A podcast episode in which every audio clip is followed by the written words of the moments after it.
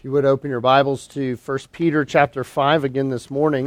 1 Peter chapter 5. We'll be looking this morning at verses 5 through 7. And really, what is the first part of what should be a two part sermon, but we'll save the second half for next Lord's Day, Lord willing. So we'll get through the first part of what I am going to simply say is the well equipped Christian life. The well equipped Christian life that Peter is closing this great letter with. Let me back up and begin in verse 1 of chapter 5 so that we have the full context of what Peter is writing here. He says this Therefore, I exhort the elders among you, as your fellow elder and witness of the sufferings of Christ and a partaker also of the glory that is to be revealed. Shepherd the flock of God among you, exercising oversight, not under compulsion, but voluntarily, according to the will of God, and not for sordid gain, but with eagerness, nor yet as lording it over those allotted to your charge, but proving to be examples to the flock. That is key as we move into this morning's text proving to be examples to the flock. And when the chief shepherd appears, that is Christ, you will receive the unfading crown of glory. You younger men likewise be subject to your elders, and all of you clothe yourselves with humility toward one another. For God is opposed to the proud, but gives grace to the humble. Therefore, humble yourselves under the mighty hand of God, that he may exalt you at the proper time, casting all your anxiety on him, because he cares for you. Let's pray. Father, help us. Help us to be the, the equipped people that you have provided the equipment for. May, may we not leave anything on the table this morning as it relates to the gracious gifts that you have given so that your people might be ready to live the life that we are called to live, so that we would not suffer spiritual harm or detriment by falling away from you, that, that we wouldn't be so distraught that we would forget you, that we would be well equipped, stable, firm, immovable, always abounding in the work of the Lord, in the worship of the Lord, for the love of the Lord. We pray that you would do this in us this morning. Equip us through your word. We pray for Jesus' sake. Amen. You'll notice that Peter begins, as I mentioned last week, in this particular chapter as he's uh, trying to get the plane down into a landing pattern. And he's been so forcefully and so helpfully instructing us and exhorting us. And it's almost as if Peter, his thoughts are running into a bottleneck and he's got to uh, say some very important things to get to the end of his letter. And so he, he begins to, to strip things down and get to the heart of how we are to be equipped. And one of those is leadership, as we saw last week in chapter 5 and verses 1 through 4. and, and, leadership is key in any organization, and any endeavor in life. And so Peter begins not only with the church at the end of chapter 4 as the supreme people who need to get their house in order, but then he begins with the leaders, the elders in the church of Jesus Christ. Now, unlike the design of some perversions of Christianity, some groups that have claimed the name of Christ, claimed to lead for Christ, yet they regard leadership and things as something to be manipulated for their own personal gain. This is the opposite of what Peter is saying here. He's, he's straying away from the perversion of what leadership sh- should look like, and he tells the leaders, hey, look, you're to lead by example. At the end of verse 3, be examples to the flock. The laity, that the sheep that are given to your temporal care are not there to serve you, to keep you in power, to stroke your ego, to enrich you in any way. You are to lead by example to prepare them for this well equipped Christian life. And so Peter is concerned, obviously, as I mentioned in verse 3, that, that the leaders would lead by example to adequately prepare the people to live in the world into which God and his sovereign plan has caused them to be born.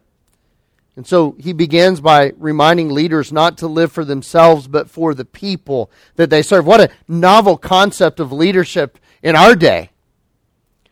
Leadership is, whether it's in politics, whether it is in business, whether it is in the church, sadly, leadership seems to be viewed as something that exists to enrich, inflate,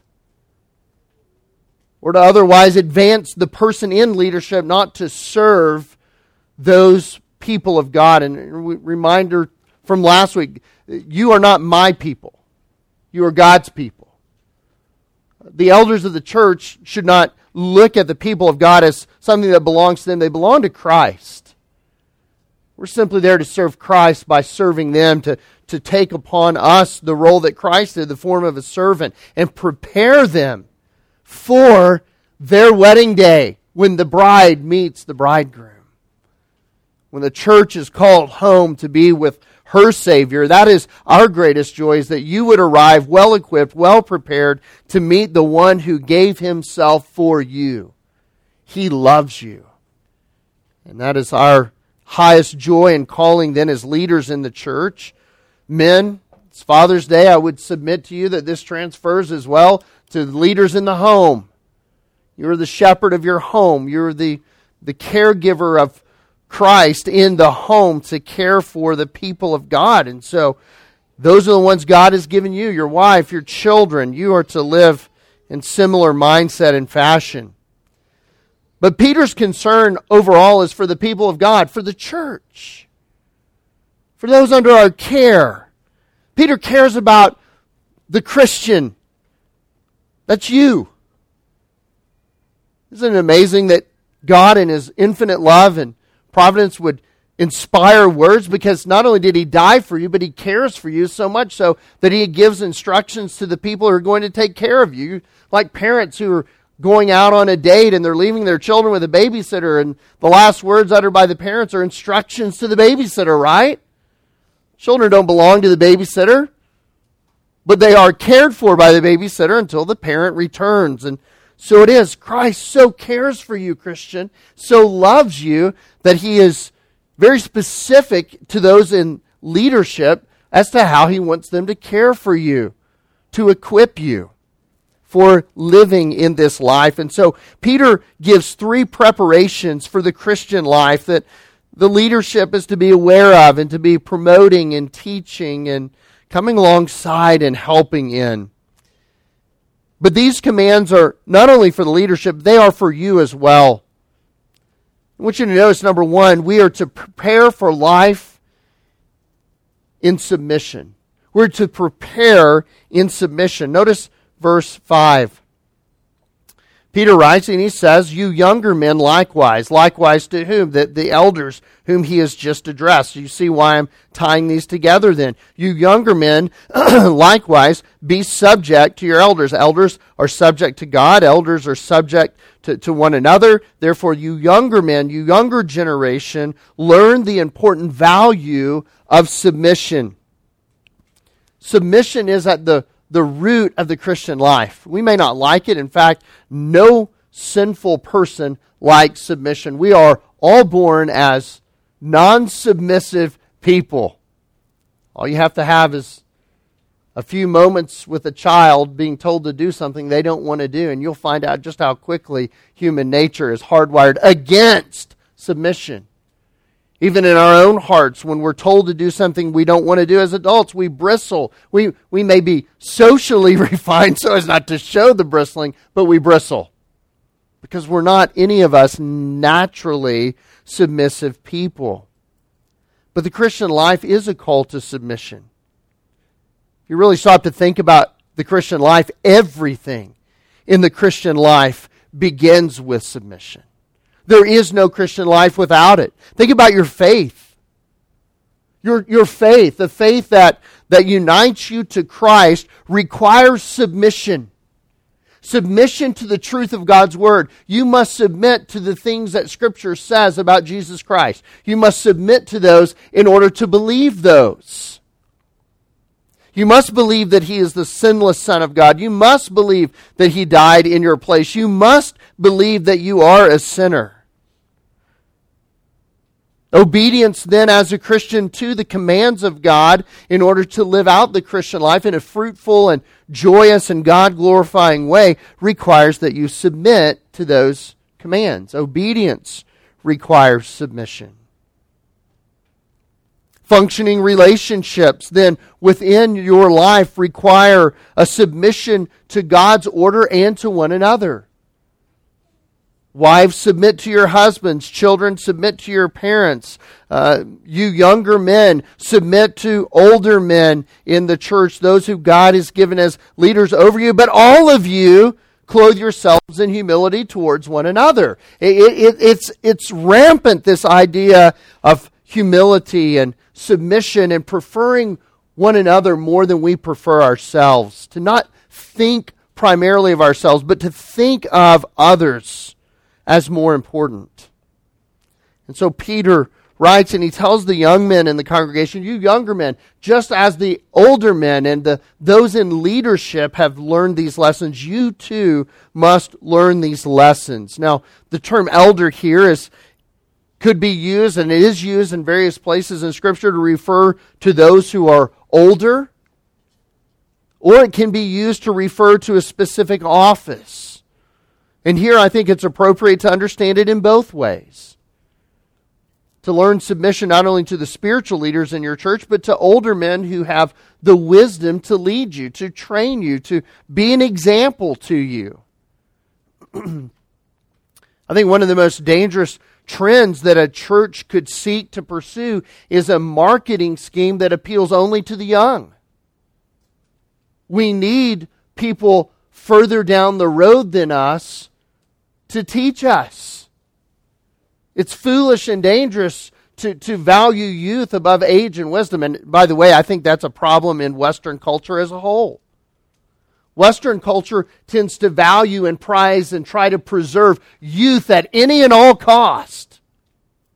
Whereas Eastern culture tends to prize and value age and wisdom and experience.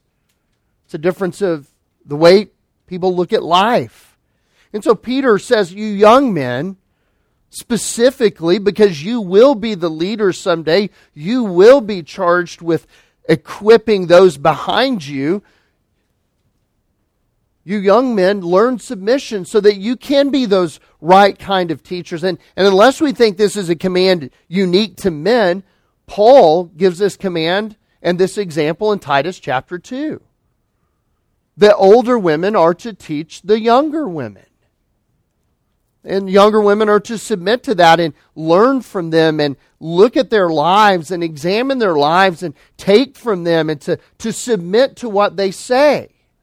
Not in servile obedience, but if you're wise, you'll listen to people. Wisdom listens so that they are strengthened.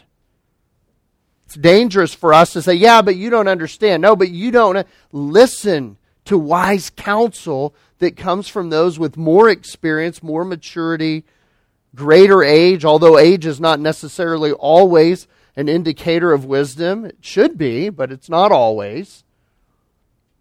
But listen to those more mature, more uh, advanced in life than you are so that you would be well equipped.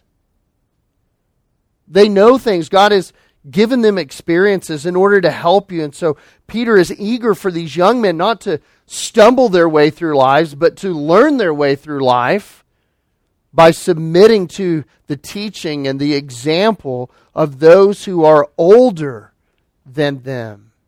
And unless we miss the bigger picture and forget that this is, and, and again, uh, sometimes chapter division and verse numbers aren't helpful because we tend to read it as, oh, Peter changes thoughts from verse 7 to verse 8. There were no numbers, it was a letter.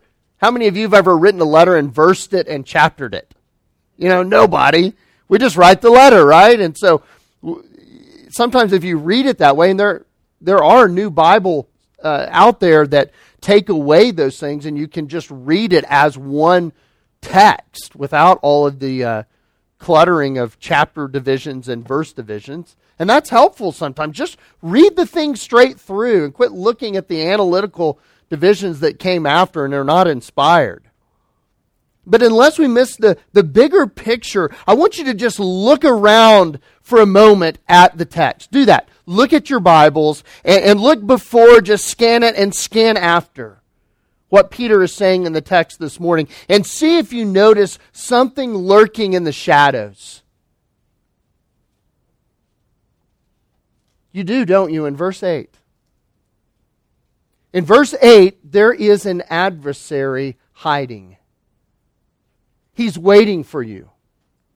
Not only is he waiting for you, he is waiting to destroy you. And so, as Peter writes these things, he writes them in the whole. What Peter has to say in verses 4 through 7 is getting you ready for verses 8 and 9. And it is a serious thing. This is no time to buck wise, immature leadership or teaching, to reject it, to argue with it, to push back against it. Your adversary, the devil, is roaming looking for you. You better listen. You'll be wise to listen to your own detriment. You'll reject that teaching. God has placed people in your lives. They're not perfect people.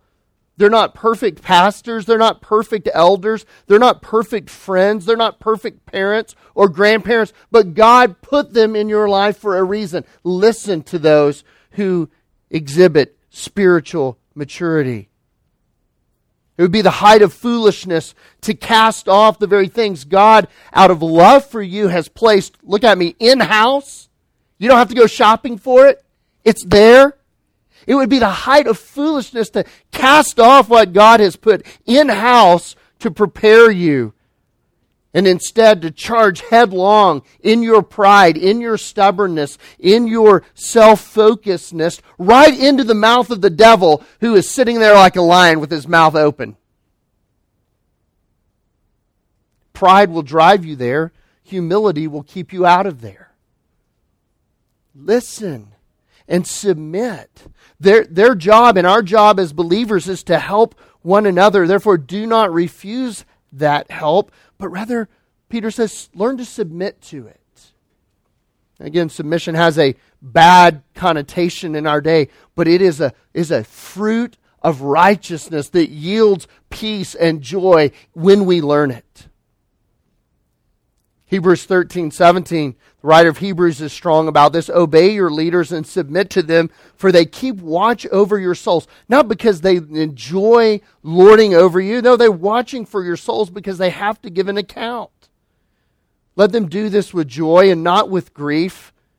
Speaking of giving an account to God for those under our charge, for that would be unprofitable for you. 1 Thessalonians 5 12 and 13. But we request of you, brethren, that you appreciate those who diligently labor among you and have charge over you in the Lord and give you instruction, and that you esteem them very highly in love because of their work. Live in peace with one another. How are we going to do that? By learning, by listening, by heeding what is given to us. Young people, especially Peter singles you out. Why? Because young people, in their foolishness and their lack of experience, think they know better. In their pride, they think they know more. They think mom and dad and the pastors over them and, and, and older godly friends in their lives, they don't get it. And so they charge headlong into their own destruction. They are not at peace with God, with themselves, or with others. What does rejection look like? Young people, look for these things in your life. Adults, look for these things in your life. What, is, what does rejection of such things look like? Dismissing wise counsel. No, you don't get it. I'm not even going to entertain the thought. You, I have my mind made up. You know, it's, it's kind of like uh, so many things around us. Uh, we just go to it and we see people doing this all over. They just, uh, you know, whether it's press conferences or whatever, they call on people who already know the answer to the question just so they can say it. Dismissing wise counsel, dismissing things. That, that's a rejection. That's a sign of a lack of submission, rejecting teaching, criticizing uh, sound doctrine, sound teaching, mature teaching, opposing people through sinful confrontation or moving about to cause division against those who've tried to counsel and help and teach. Those are all ways that young hearts and immature hearts tend to react not submissively, but in pride to sound teaching. Now, does that hurt the, the, the, ones who are teaching? No, it only hurts the one who's rejecting it. Does it diminish from God? No. It doesn't diminish God's word. It doesn't change truth. It doesn't change reality. It only hurts you. It only hurts you because in the ultimate analysis, as Paul is exhorting these younger men, these elders who are trying to teach you and trying to help you will have to give an account to God for how you responded to the teaching. Don't make them have to give an honest yet negative report that you rejected it. That won't go well for you, Hebrews says.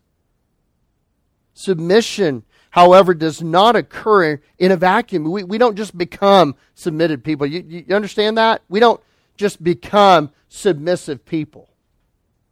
Submission is the fruit of humility. And that's the second thing. We, we need to prepare in submission to be well equipped in the Christian life, but we must also prepare in humility. Uh, submission is the fruit that is cultivated in the greenhouse of humility. Humility produces submission. And so let's look at what Peter says next. You younger men are to be subject or submitted to your elders, but all of you, elders included, are to clothe ourselves with humility toward each other. Peter follows the command of submission by the command to having a heart and a spirit that is characterized, clothed in, bathed in oozes out humility. Now let's talk about what humility is. Humility is not a pity party. A humility is not poor me. I'm such a wretched person. I am just a, a bad person and I'm just a terrible this or a, a terrible that. That's not humility. You know why it's not humility? Because you're still thinking about you. Humility is not thinking about yourself. Humility is not thinking less of yourself, it's thinking of yourself less. And Christ and others more. The word literally means lowly thinking, unimportant thinking, and you know some of the most. Let's be honest. This is this is tough. This is a tough pill to swallow. But I've been there, and and I, and I know you have too. Sometimes our pride manifests itself in pity.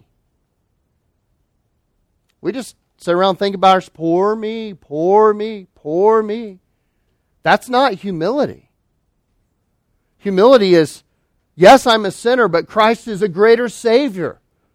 And my, my, my goal in life is to think upon Him and not just to beat myself down. That's false humility. And I've seen a lot of that in Christian writing over the last decade. Don't fall prey to that. Don't, don't get into navel gazing, okay? There's nothing beautiful there, only harmful. Focus on Christ, focus on others. Lowly thinking. Who am I? What am I? I'm, I'm moving on to higher and grander thoughts. And so to be well equipped in the Christian life, to be clothed in humility toward one another, Peter says, that's what you must do to be well equipped. Think about John. John the Baptist in John 3:30 speaking of Christ, he must increase, I must decrease. Notice how he begins that. Christ must increase. I, I must fade into the background. There must be less of me and more of him. That's humility.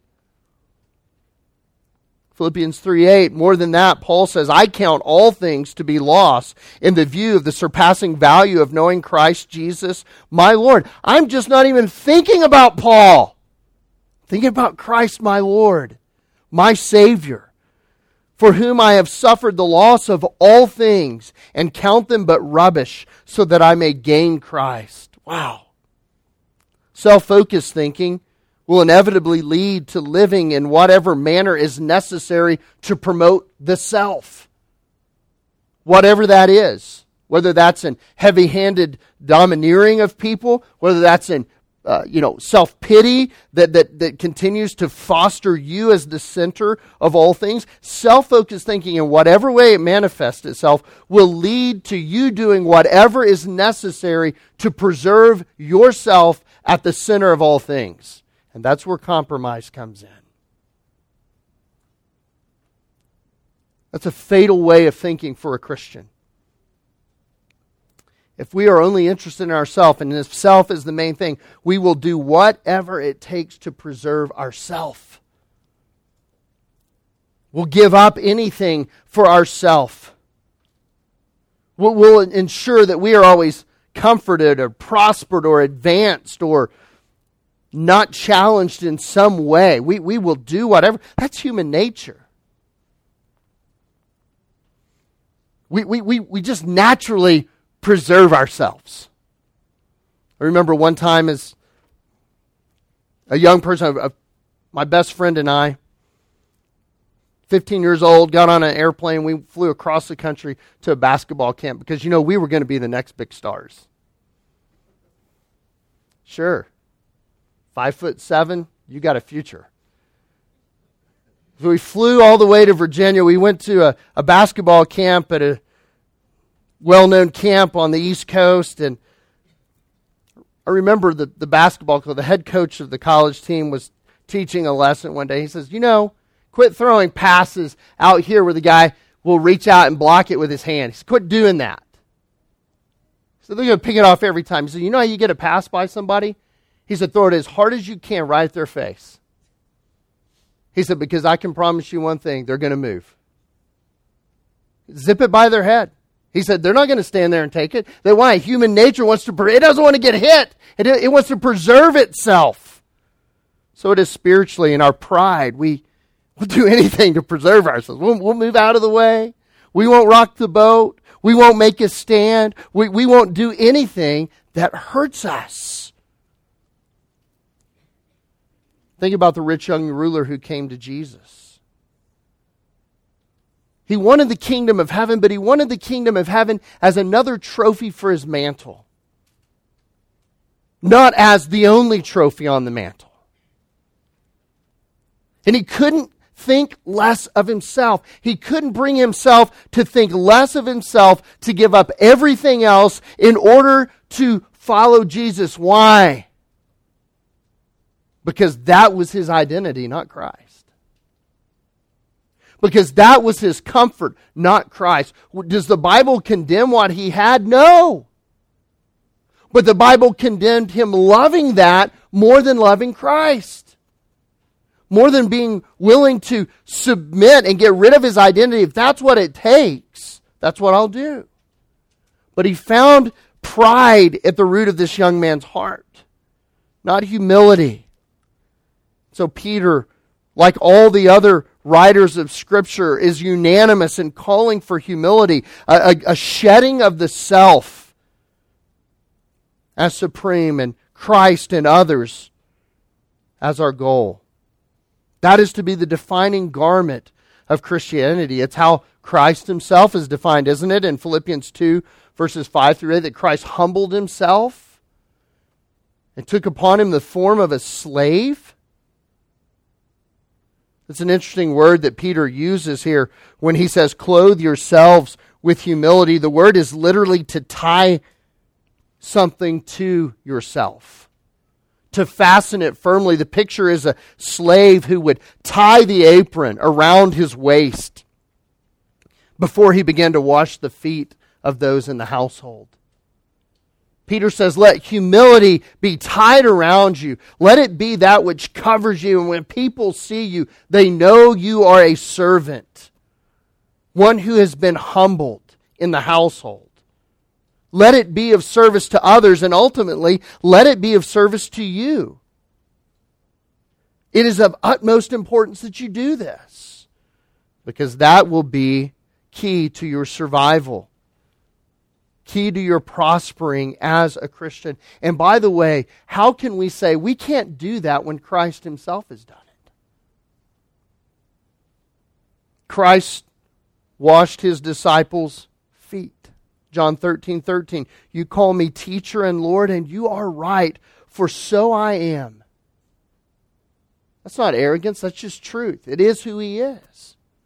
If then the Lord and the teacher, I, the Lord and your teacher, washed your feet, you also ought to wash one another's feet. For I gave you an example that you should also do as I did to you. Truly, truly, I say to you, slave is not greater than his master, nor is one who is sent greater than the one who sent him.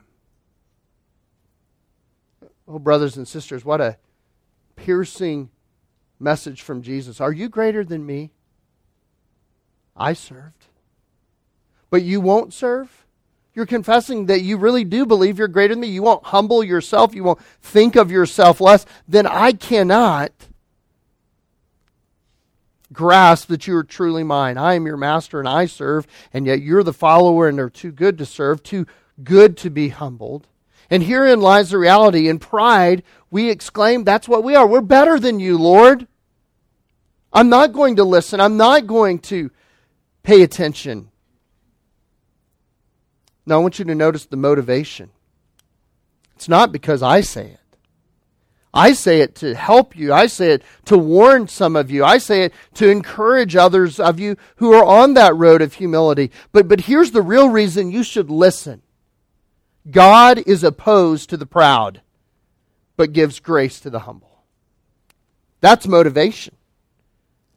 God resists. No, no, no, no. I want you to hear what Peter is saying.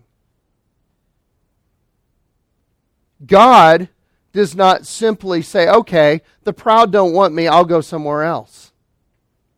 That would be okay. That would be tolerable to some of us in our pride. We'd be okay as long as God just uh, let me do my own thing, you do. Okay, fine, we'll do our own thing.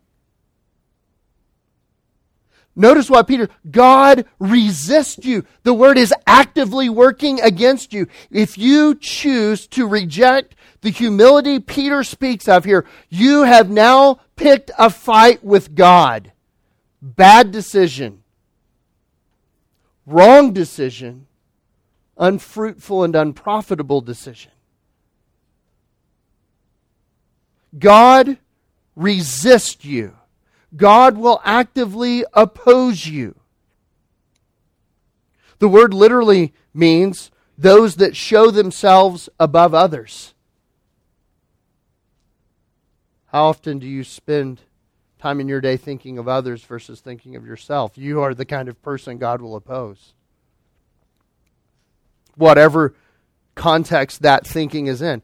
How much time, how many of your resources, what is your heart's driving desire to, to have self focus. And by the way, that is so prevalent in our society, isn't it? Think of yourself. Think of yourself. Think of everybody. Everybody's a chief. Everybody's a king. Everybody is right. Everybody deserves. Don't you hear that everywhere you go? Don't you see it in the advertisements? They're appealing to the carnal part of humanity, and Peter says that's the fastest way to be opposed by God. Humble yourselves, show humility, so that God does not literally, this is, this is the word picture in the Greek, line up against you. To be lined up against. Think of a football game. The biggest, strongest guys, what do they do? They line up against each other. Think about the way wars used to be fought. I, I was recently watching a, a, Revolutionary War uh, movie, and um, I said to Weston, isn't that crazy how they used to fight? I mean, they would march out, they'd fan out, they'd all line up against each other. And they'd just aim their guns at each other and shoot. And then the other side would shoot. It, it just seems absolutely insane. And it is. And Peter says, Here's what you're doing. You're going out onto a battlefield with your pride, with your arrogance, and you're standing there across from God, and God's going to line up for you, and guess who's going to win? It won't be you. Resist that instead. Tie on the towel of humility. God resists the proud, but He does, on the other hand, give grace to the humble. Isaiah 57 15, for thus says the high and exalted one who lives forever, whose name is holy. I dwell on a high and a holy place. No, get the picture. He's the King of kings. He's the ruler of everything. He owns everything. That's where he dwells. But he also dwells here with the contrite and lowly of spirit. With us. In our poverty, in our neediness. He goes on to say, in order to revive the spirit of the lowly. Wait, what did that word humble mean? Oh, yeah, lowly thinking. Where does God dwell? With the lowly. Why? To revive the lowly and to revive the heart of the contrite. So God lives in two places. He lives on his throne and he rules over all, and he lives with the contrite and the broken. But he doesn't live in between with the proud, he fights them.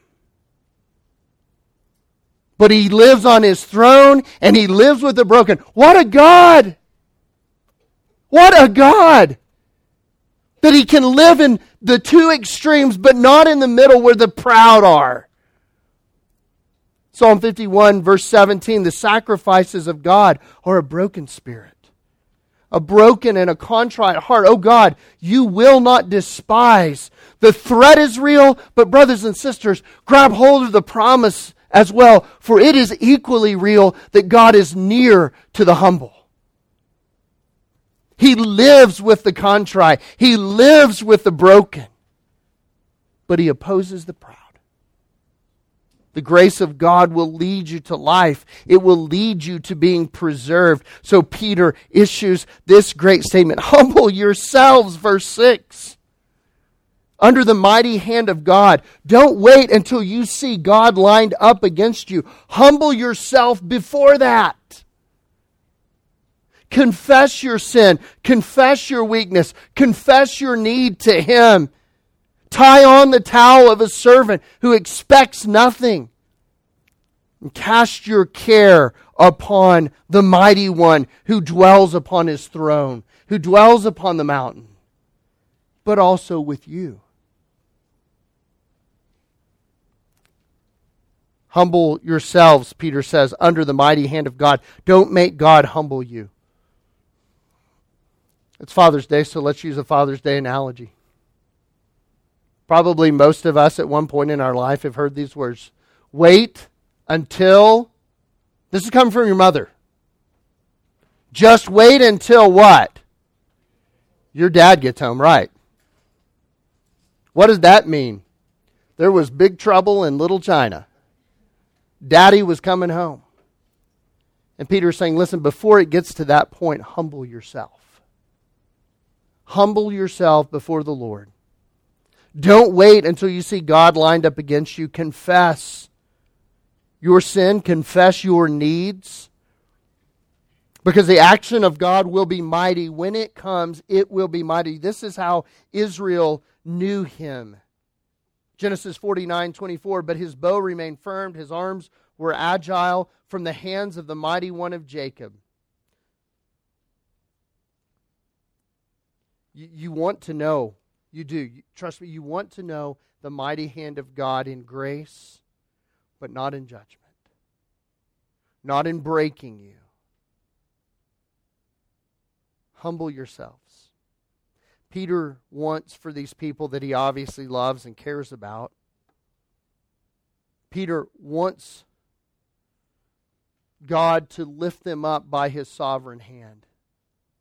He wants God to be able to put them on a steady place, not to put them into the pit of despair. He wants them to be exalted. He wants them to, to have a robust and mature and stable and strong Christian life that's going to weather the storms that he knows and that we know are coming against us. And he knows that the only way that this is going to happen is if they humble themselves. Luke 14, verse 11 For everyone who exalts himself, Jesus says, will be humbled. There's a great humbling. And he who humbles himself, Jesus says, will be exalted. Peter's just seizing on our Lord's words. He will exalt you in the proper time. He'll prepare you for the battles in your humility for the proper time so that regardless of what comes in this life, the humble, focused and, and, fixed on Jesus Christ, have the hope of his preserving and lifting hand.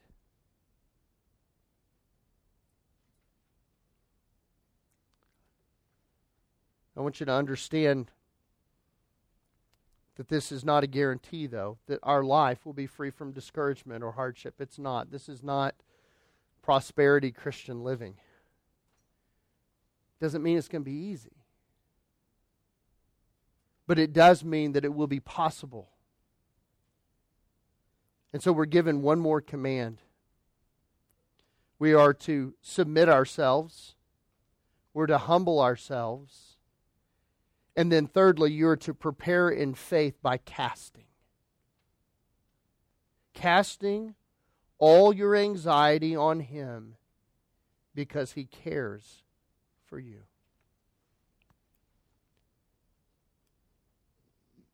Our pride, our lack of humility, often comes out as self well i have to do this. I have to think this way. I i have to do these things. I have to be like this because you don't understand. If i don't then bad things are going to happen. Peter says, You're to surrender completely. You're to humble yourself in faith completely. You are to battle the anxiety that comes from your pride wanting to hang on to yourself by casting all of your anxieties plural in the Greek, casting all your anxieties. And here is how intense it is. Peter knows that these Christians are looking at the world around them and they see the storm clouds and they hear the threats and they read the legislation and they know what's coming and their friends have already lost their property and they know they're next and etc., etc., etc. And Peter says this, if we were to read it literally all your anxieties. It is for emphasis. Everything about you that pushes back, that, that tries to preserve yourself in, in pride and in arrogance instead of trusting in Christ. All your anxieties, he says, cast on him. All your anxieties, cast on him. Why? He cares for you. Not only does he care for you, he has carried those anxieties himself.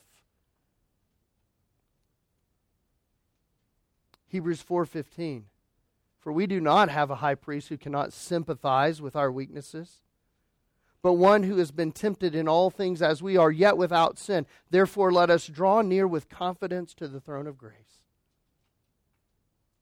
Why? Should we do this, Peter? Because your Savior has already carried that anxiety. Your Savior already knows everything about the human experience. Th- that is mind blowing.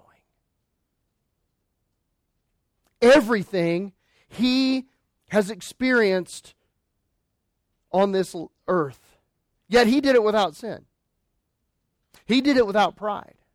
He did it without self focused thinking. He did it without rejecting the will of his Father.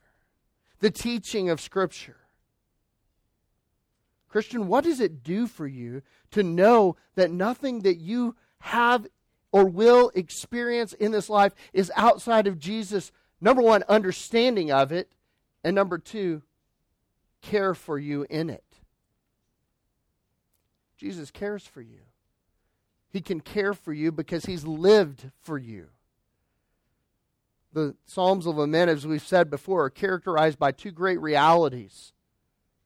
Every one of them you can, you can look at and you can understand that two great truths are being th- taught. Number one, God cares. And number two, God can. God can relieve you in distress. But, but let's add a third one here, according to Peter's teaching God will. God will preserve his children. God will secure his children. God will see you through the darkest of times.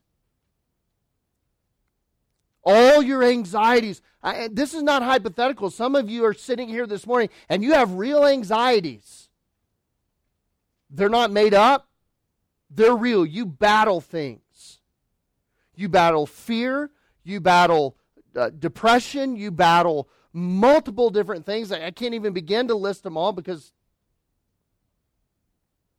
I don't even know myself well enough most days to understand everything, let alone all of you.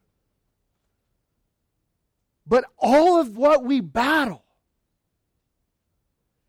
cast on him. That the verb literally means to saddle him with something. If you've ridden a horse, you know the drill, right? You brush the horse, you blanket the horse, you saddle the horse. And Peter says this is like saddling an animal. You cast everything on him. And when you get on the horse, your full trust is in the horse and his ability to bear the weight. That's what you do here. All your anxieties cast because God cares. He cares for you, Peter says. That's why you should do this. God can do it and God will do it.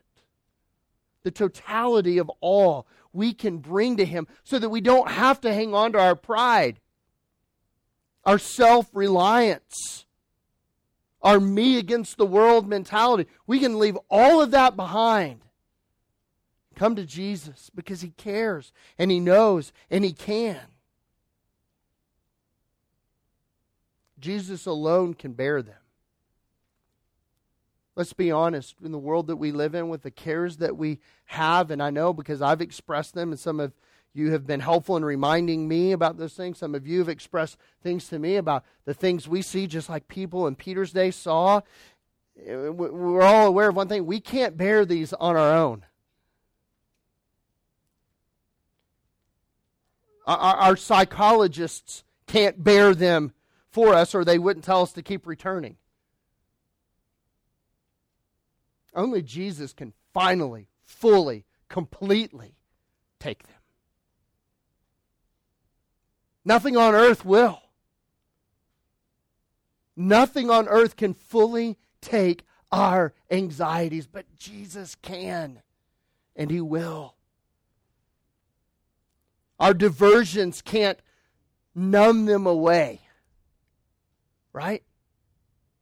I, I'm convinced that's one reason the world stays so busy.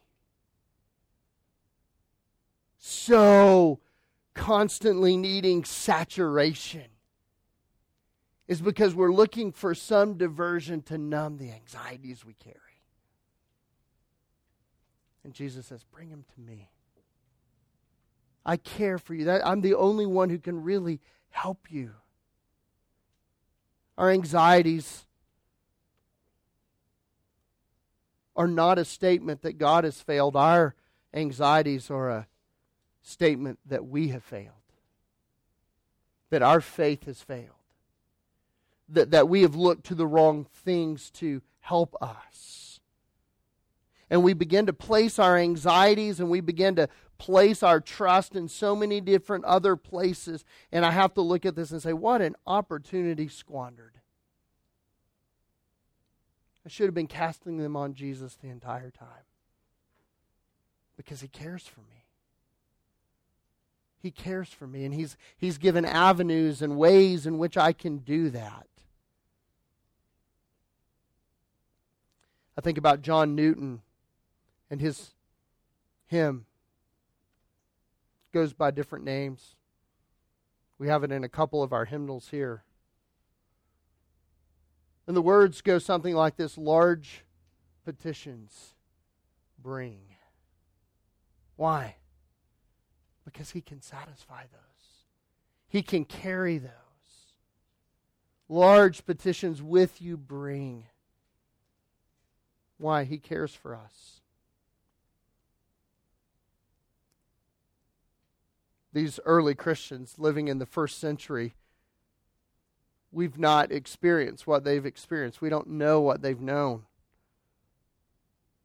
the cares that they had, the fears that they had, the deprivations and the persecutions that these poor people were carrying.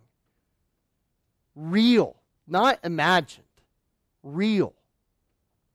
And Peter says, It's okay. Jesus will take those. Jesus can take this. Cast all your anxieties on him. Saddle him with literally everything. He cares for you. And he will take care of you.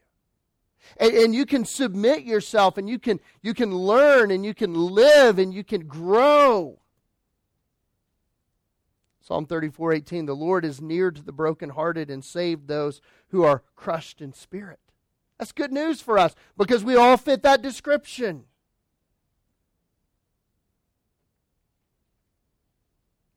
So then it becomes easier, doesn't it? I think it does.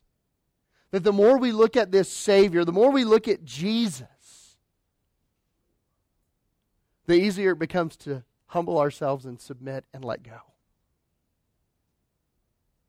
I don't have to hold on to my pride. I don't have to hold on to my attempts to make life work. I don't have to hold on to my attempts to, to do any of this, to, to reconcile any of this, to, you know, do my own thing because I think I know better. And I'm just, no. You can let it go. You can submit when you know who Jesus is. If our God does not bear our burdens, He's not God.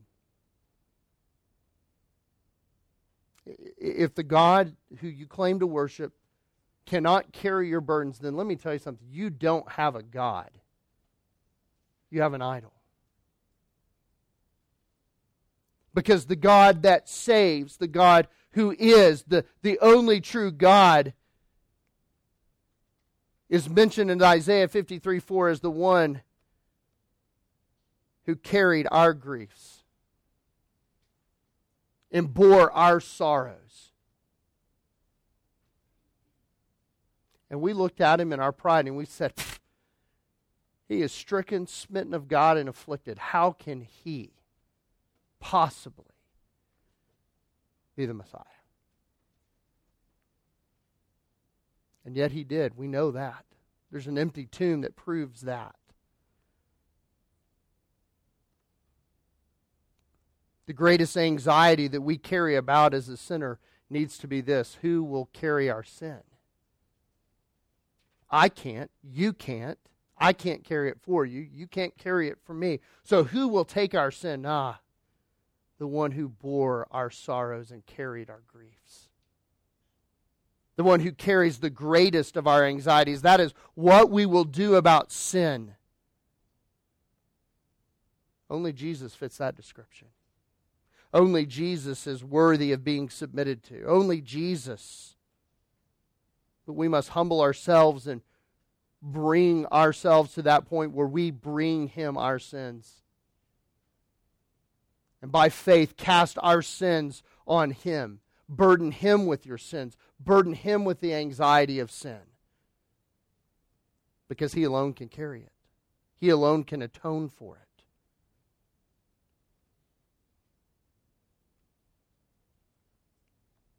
We come to Jesus that way for salvation.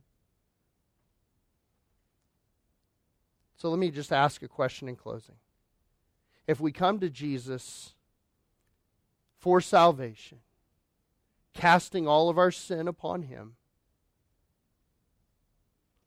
burdening Him with everything. Why would we think it's a good idea in the Christian life than to pick up lesser burdens and try to carry them ourselves.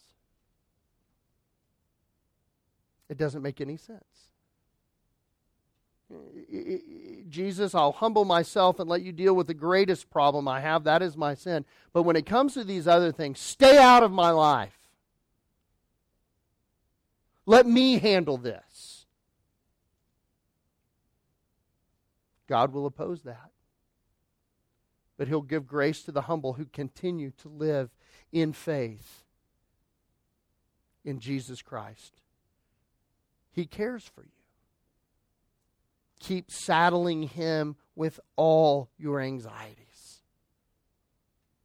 Humble yourself. Listen.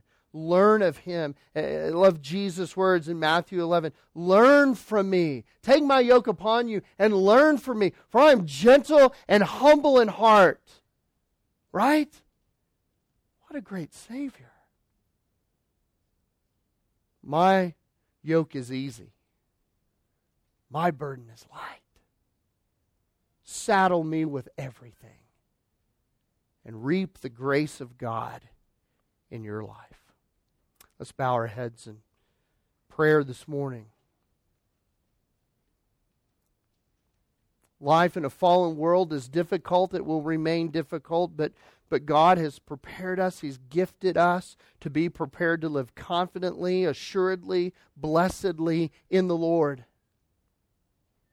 But it takes humbling ourselves. It takes casting all of our anxieties upon Him, knowing, being convinced that He does, He does, He really cares for you. He cares for you, and He can carry those burdens.